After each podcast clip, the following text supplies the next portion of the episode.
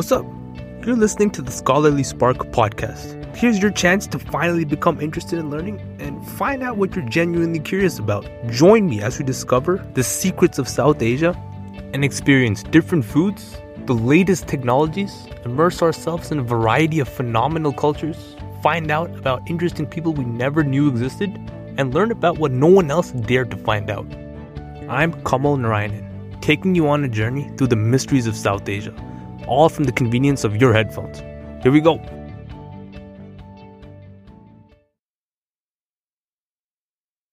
You mentioned the social, uh, the social leaders are the ones that get remembered, not exactly, not necessarily the wealthiest or the entrepreneurs.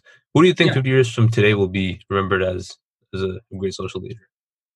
Uh, in terms of the social justice people, I, I would yeah, imagine. Yeah, sure. I would imagine that the people who are doing stuff that's focused around climate change Oh yeah, yeah, yeah. And people who are doing stuff focused around inequality. Mm-hmm. I think these two things will, in the long run, be very significant. Mm-hmm. So I would say everyone who's active in that, right? Uh, there's some potential there. Yeah, right? great potential. So I mean, uh, yeah. So I would say that in terms of thinkers, there are so many thinkers, obviously, but probably, I mean, the most famous public intellectual in the world is Noam Chomsky mm-hmm. American intellectual, and he uh, he's had quite an impact on people around the world. So I, w- I would think he would be quite important. He's done a lot of interesting research around linguistics and how the mind is organized. And then mm-hmm. he's also done a lot of social justice work around uh, around globalization and so on. So I think um, he's probably quite significant eh, in uh, in the long run. Yeah, I think that the reason we remember these social justice warriors, these freedom fighters, because I think it's embedded in human psychology to respect someone with that much courage and, and grit. Do you think do you think that's probably the case? Uh, it's interesting. You might be right. I don't know. I mean, it's an interesting question. I, I mean, my own feeling is they because they improve society, mm-hmm. we all uh, see it, we all live it. Right, Whereas the, the the wealthy, they improve themselves. It's not always clear how much they're helping each one of us. Mm, yeah, they, yeah. they, are in some ways, of course, if they you know like produce jobs and so on. So mm-hmm. I don't want to I don't want to diminish that. I mean, and I suppose people like Warren Buffett and Bill Gates I, yeah. will be remembered in the long run. Mm-hmm. Uh, not only for their, uh, in the same way that today we remember the uh, the Rockefellers and the Carnegie Mellon and so on. Right, right or Andrew Carnegie and so on. So, um, I mean, I think, but you know, we remember the Rockefeller and Carnegie because they set up foundations and donated a lot of money. Mm-hmm. So I think again, even there, they're remembered because they begin to use their wealth to try to improve society. Yeah, that's you know one thing. That's the the big lesson, right? That you I mean, this is the lesson of, I guess, of getting older is you realize that you'll pass away, but society will live on. Exactly. Yeah. yeah. And so you want to contribute to that, um, mm-hmm. that kind of ongoing project. Yeah. It's, it's, that's hard to accept, right? Like knowing that society will go on and, and you won't be remembered at one point. You said to Yeah, it is. It is. It is. You're right. it is hard to accept. I mean, yeah. it's, it's, it's complicated. There, one of the stories that students like is the Epic of Gilgamesh. Mm-hmm. The great Mesopotamian story it's a story that's actually almost 4,000 years old. And it's the first great epic.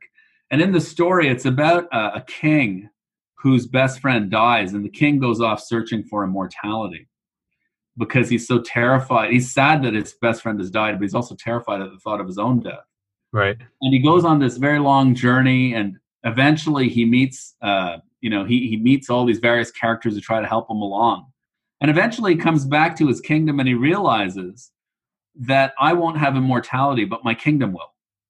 So I right. should pour all my energy into making sure my kingdom is that's very noble a great kingdom and I, I, think that recognition that, that's probably the recognition that uh, all of us reach that yeah. humanity will live on and we should pour our energy into making sure you know we build a uh, a global civilization that right. addresses our needs, that right. addresses humanity's future needs. Yeah, I agree completely. Um, so other than other than this, can you tell us some interesting facts about yourself? What what else? What else you got under your sleeves?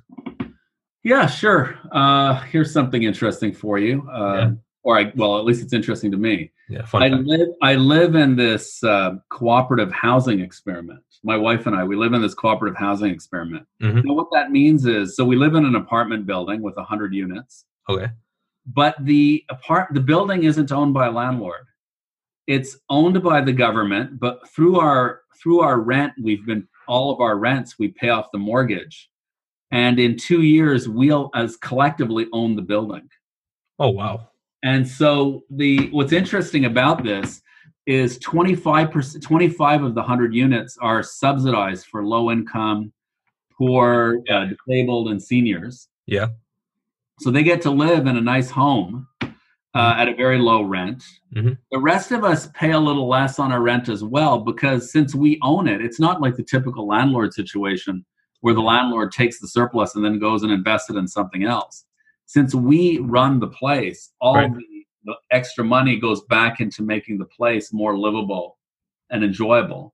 Mm-hmm. Uh, and also, everything's run by committees. We have a board of director directors. We have a finance committee. We have a landscape committee. We have a social committee. Right. I'm on the social committee.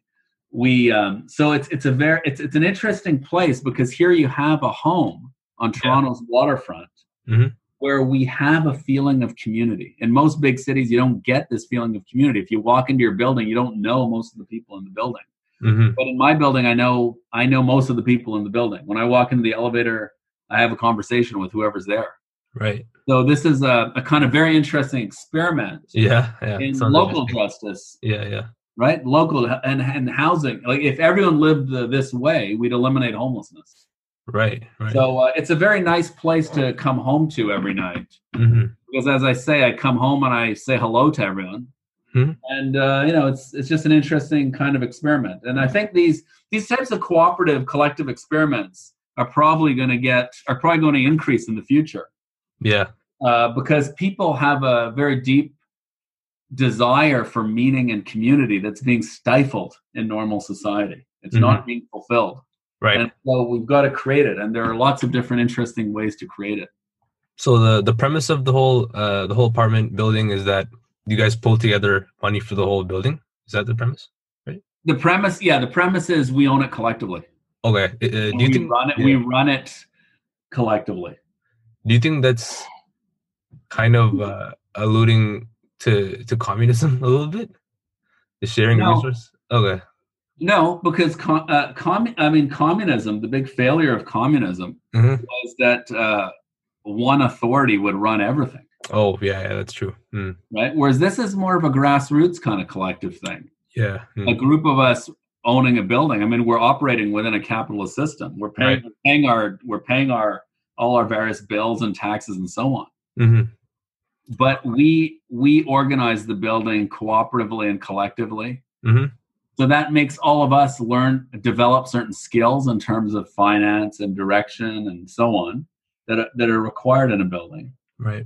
And um, I think most people are pretty happy living here.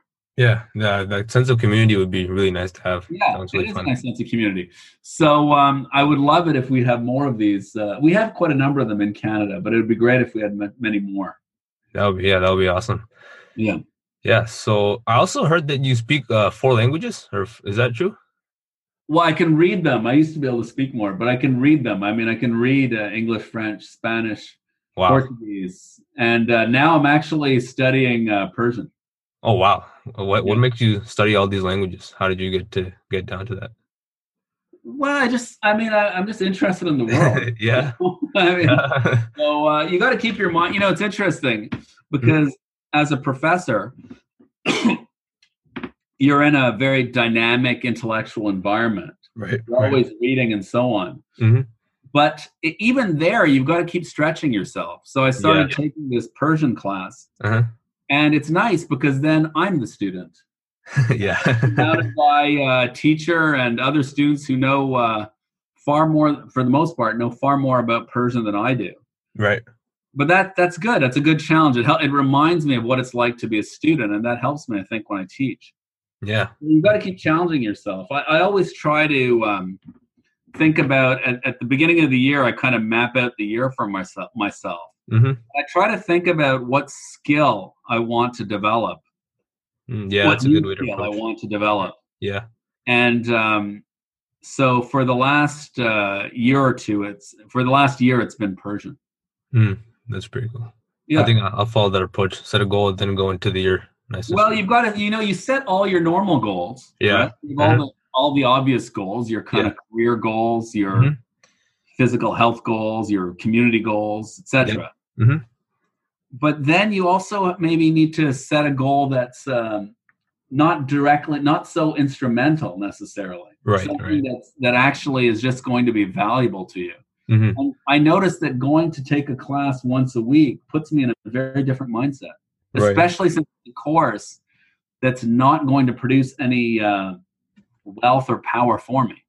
It's just an interesting course. Yeah. Yeah. Right? Learning about uh, Persian, the Persian language and Persian culture. Mm-hmm. Yeah. So, yeah. yeah, that's cool. So, if if you could leave our viewers with one one life lesson, what would it be? I would okay. Well, you know, it's interesting. I would say there there are lots of different. Um, I, I, think everyone needs some sort. Well, how about two lessons? Let's sure. Yeah, yeah, yeah, That's fine. One. Yeah. I would say in our world there are two things that you absolutely everyone absolutely requires. Mm-hmm. First, you need some sort of physical health practice, some sort of physical plan.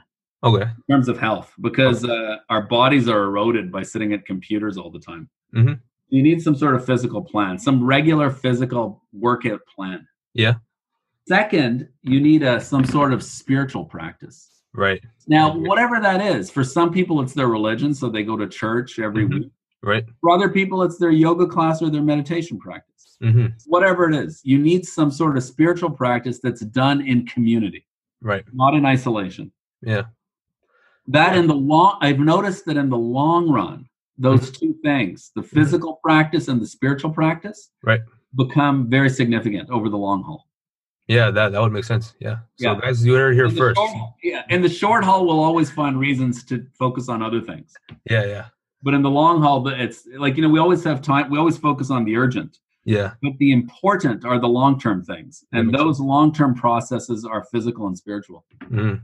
Yeah, so straight from Dr. Thomas Ponniah, you need the physical plan and you need the spiritual plan. That's today's lesson. Oh yeah, thank you so much for joining us. It was really fun to talk to you. Really interesting to hear all your different opinions and have you on the show. Thank you so thank much. Thank you. Thank you for having me. And um, I'm always happy to uh, come back on your show. I, I, was listening to some of your other podcasts. Oh yeah, yeah. They're fantastic. They're really oh, great. You're doing. You you're providing a great service. So keep doing that. Thanks so much. Yeah, yeah. Thank you. I appreciate that.